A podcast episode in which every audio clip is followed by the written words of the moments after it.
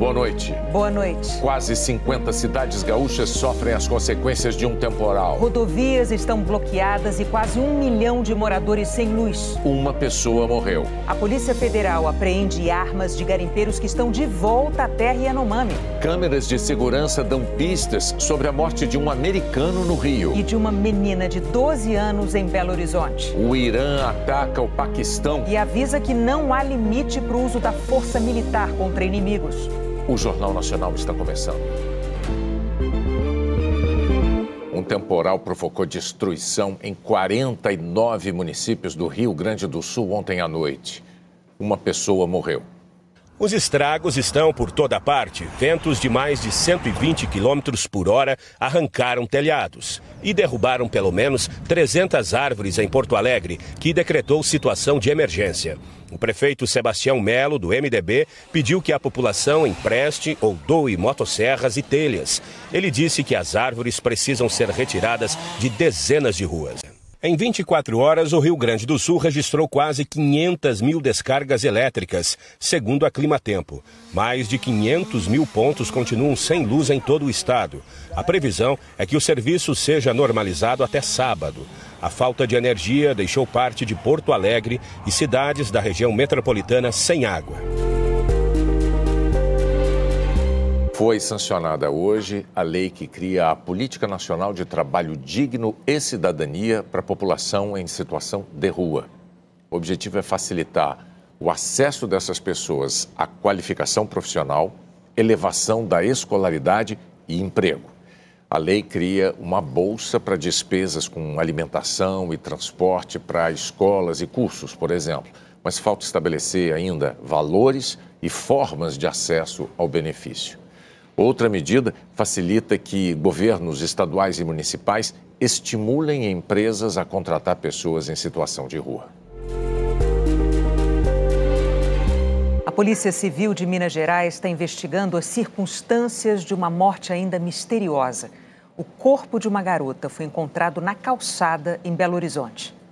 Uma câmera de segurança gravou Ana Luísa seguindo Davi Martins Santos, de 25 anos, e entrando numa casa na região nordeste de Belo Horizonte. Era por volta de 10 da manhã de ontem.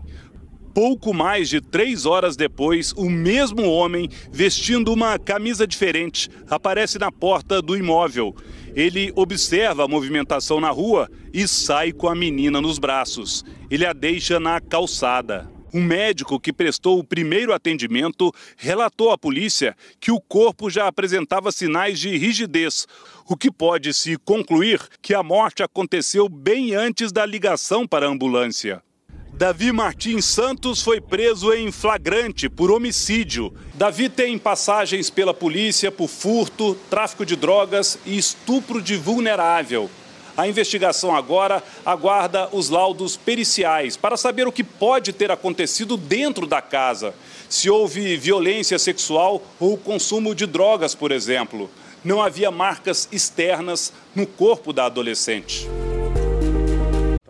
Com os empréstimos do Nubank, você tem até 48 meses para pagar a reforma da sua casa. Esse é o jeito não. Mas se a obra já fez aniversário, para isso a gente ainda não tem jeito. Nubank, N possibilidades. A polícia do Rio investiga o assassinato do dono de uma das galerias de arte mais importantes de Nova York. Imagens de câmeras de segurança podem ajudar a esclarecer o crime. As câmeras de segurança mostram que a casa do galerista Brent Sickman foi vigiada durante 14 horas. O corpo do galerista de 75 anos foi encontrado com perfurações de arma branca na segunda-feira dentro do imóvel. A presença de alguém vigiando a casa por tanto tempo é um ponto relevante nas investigações. A perícia concluiu que a porta não foi arrombada, mas a polícia ainda trabalha com várias hipóteses, entre elas o latrocínio, que é o roubo seguido de morte. No Oriente Médio, o clima de guerra continua em expansão. O governo do Irã afirmou que não há limites para o uso da força militar depois de atacar alvos em países vizinhos. A ação mais recente foi no Paquistão. O governo paquistanês afirmou que duas crianças morreram e três ficaram feridas no bombardeio iraniano. e declarou que o ataque é inaceitável, ilegal e pode ter consequências graves. O Irã afirmou que o alvo era o grupo sunita Jaish al-Ad, que classificou como terrorista. O ministro da Defesa iraniano declarou que o país vai responder de forma proporcional, dura e incisiva a qualquer ameaça. A princesa Kate Middleton foi submetida a uma cirurgia abdominal. Ela deve ficar internada por até duas semanas no hospital de Londres. Segundo o comunicado oficial, a cirurgia estava programada e foi bem sucedida.